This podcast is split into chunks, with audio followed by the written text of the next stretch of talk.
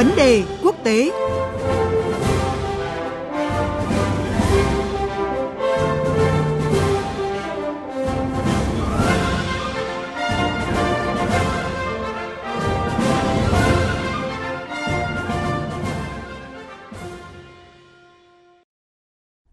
Thưa quý vị và các bạn, trong vấn đề quốc tế hôm nay, chúng ta sẽ đến với những diễn biến phức tạp mới tại khu vực Schengen của Liên minh châu Âu. Cuối tuần qua, Áo đã phủ quyết phê chuẩn bác bỏ việc Romania và Bulgaria gia nhập khu vực miễn thị thực Schengen. Động thái này giáng đòn mạnh vào nỗ lực kéo dài cả thập kỷ qua của hai nước vừa nêu. Và ngay sau động thái này, quan hệ giữa Áo, Romania và Bulgaria đã trở nên căng thẳng.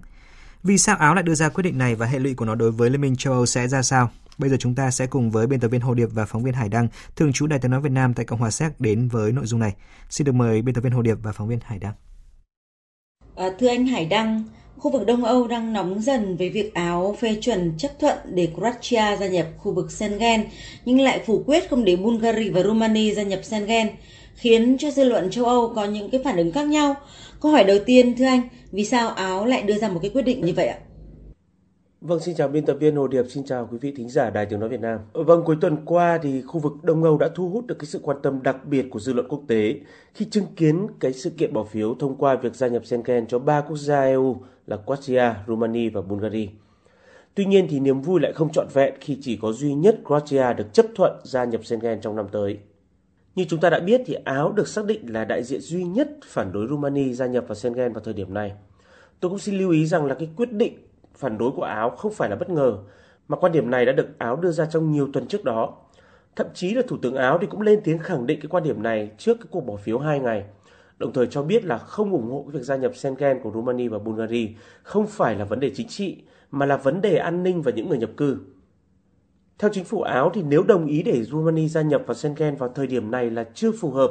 vì còn nhiều vấn đề quốc gia này chưa đáp ứng được, đặc biệt là trong vấn đề quản lý người di cư khi Romania vẫn chưa kiểm soát được dòng người tị nạn đổ vào Trung Âu qua Ban Căng. Theo giải thích của Bộ Nội vụ Áo thì gần 100.000 người di cư đã bị bắt ở Áo trong năm nay và 75.000 người trong số họ thì chưa đăng ký ở bất kỳ quốc gia EU nào. Bộ trưởng Bộ Nội vụ Áo cho rằng là nếu một cái hệ thống chưa hoạt động tốt thì nó không thể được mở rộng và Áo làm điều này vì an ninh của người dân trong nước cũng đang bị đe dọa.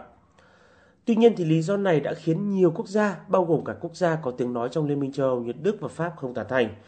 còn đối với Rumani thì cho rằng lý do này không thuyết phục vì thiếu cái sự công bằng khách quan. Bởi theo dữ liệu chính thức của Frontex thì Rumani không nằm trên cái tuyến đường chính mà người di cư chọn để vào khu vực châu Âu và Áo. Thậm chí là vào tháng 10 năm 2022 thì các chuyên gia của 15 quốc gia thành viên EU cùng với ba cơ quan châu Âu và Ủy ban châu Âu đã đánh giá mức độ tuân thủ kỹ thuật của Rumani về quản lý biên giới và hợp tác với cảnh sát hoạt động của hệ thống thông tin Schengen cũng như cách quốc gia này thực hiện chính sách dành cho người hồi hương. Kết luận cũng đã khẳng định rằng Romania đáp ứng tất cả các điều kiện gia nhập Schengen. Vâng, như vậy là Áo đã dùng quyền phủ quyết với lý do lo ngại làn sóng nhập cư. Tuy nhiên, cần nhắc lại rằng Bulgaria và Romania đã hoàn tất cái quá trình đánh giá gia nhập Schengen vào năm 2011. Nhưng mà sau 11 năm thì Hội đồng châu Âu vẫn trì hoãn quyết định tiếp nhận hai quốc gia này vì nhiều lý do. Đáng chú ý là Romania Bulgaria cũng đã có những cái phản ứng gay gắt trước việc Áo không ủng hộ họ vào khu vực Schengen. Những cái phản ứng vừa nêu cho thấy điều gì thưa anh? Vâng, chính vì hoàn tất à, quá trình đánh giá gia nhập từ khá lâu nhưng vẫn bị trì hoãn nhiều lần nên việc Áo phủ quyết đề nghị gia nhập Schengen của Romania và Bulgaria một lần nữa làm bộc lộ những dạn nứt à, giữa các thành viên EU. Quyết định của Áo đã ngay lập tức gây ra những phản ứng gay gắt từ Romania. Cụ thể thì ngày 9 tháng 12, đại sứ đặc mệnh toàn quyền của Romania tại Cộng hòa Áo đã được triệu hồi về nước để tham vấn. Trước đó thì tối ngày 8 tháng 12 thì Bộ Ngoại giao Romania cũng đã triệu tập đại sứ của Áo tại Bucharest để chuyển lời phản đối của Romania với quyết định không thân thiện của Áo tại cuộc họp mở rộng Schengen vừa qua. Tôi xin nhấn mạnh là trong cái ngoại giao thì việc triệu hồi một đại sứ để tham vấn trong trường hợp này được coi là một động thái thể hiện mức độ căng thẳng trong quan hệ hai nước.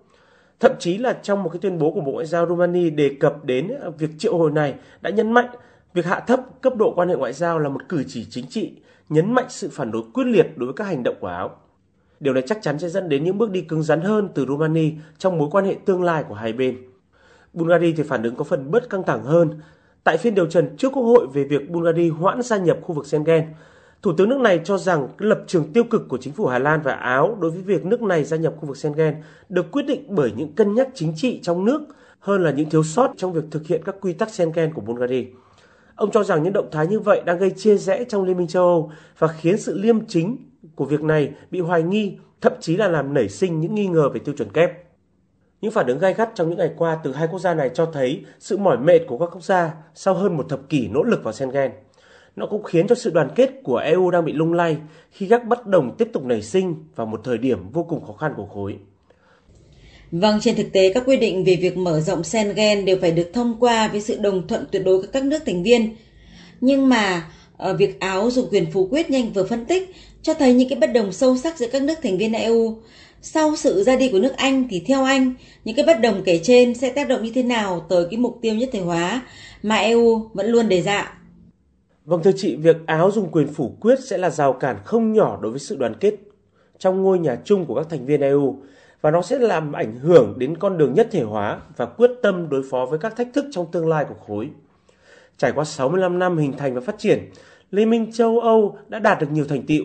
là hình mẫu liên kết khu vực vì mục tiêu hòa bình, thịnh vượng và phát triển. Việc Anh rời khỏi EU cùng với hàng loạt các vấn đề khủng hoảng nhập cư hay chủ nghĩa dân túy và những ảnh hưởng từ cuộc xung đột giữa Nga và Ukraine hiện nay đang đặt EU vào những thách thức to lớn khó có được giải quyết. Quyết định của Áo cũng tạo ra những trở ngại cho việc đi tìm tiếng nói chung cho các vấn đề của khối, cũng như mục tiêu tăng cường đoàn kết của EU trong tương lai và trực tiếp tạo ra những dạn nứt trong nội bộ của Liên minh. Việc ngăn chặn cho một đồng minh của mình vào Schengen của Áo không đem lại lợi ích tổng thể cho toàn khối, mà chỉ càng đẩy các thành viên ra xa hơn. Trên thực tế thì Hiệp định Schengen là nhân tố quan trọng góp phần đưa EU trở thành một khu vực kinh tế lớn nhất thế giới – Điều này cũng đồng nghĩa việc mở rộng nó có thể sẽ làm tăng thêm sự thịnh vượng và cái sức hấp dẫn của châu Âu bằng cách tạo cái điều kiện thuận lợi cho công dân và các mối quan hệ kinh doanh trong toàn bộ khu vực. Việc nới lỏng các kiểm soát biên giới nội bộ cũng sẽ cung cấp cho các doanh nghiệp không chỉ của Romania, Bulgaria mà cả những doanh nghiệp châu Âu những cái lợi thế cạnh tranh khác để phục hồi kinh tế sau một giai đoạn lao đao vì đại dịch.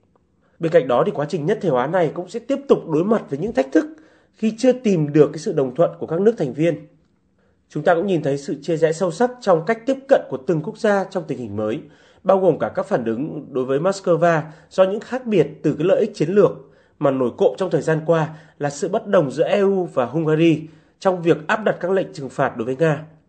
Chính những sự khác biệt chưa thể dung hòa sẽ là hòn đá tảng ngăn cản những cải cách sâu rộng thực chất của EU để khôi phục kinh tế của khối sau một thời gian dài chịu ảnh hưởng bởi dịch bệnh và xung đột Nga-Ukraine.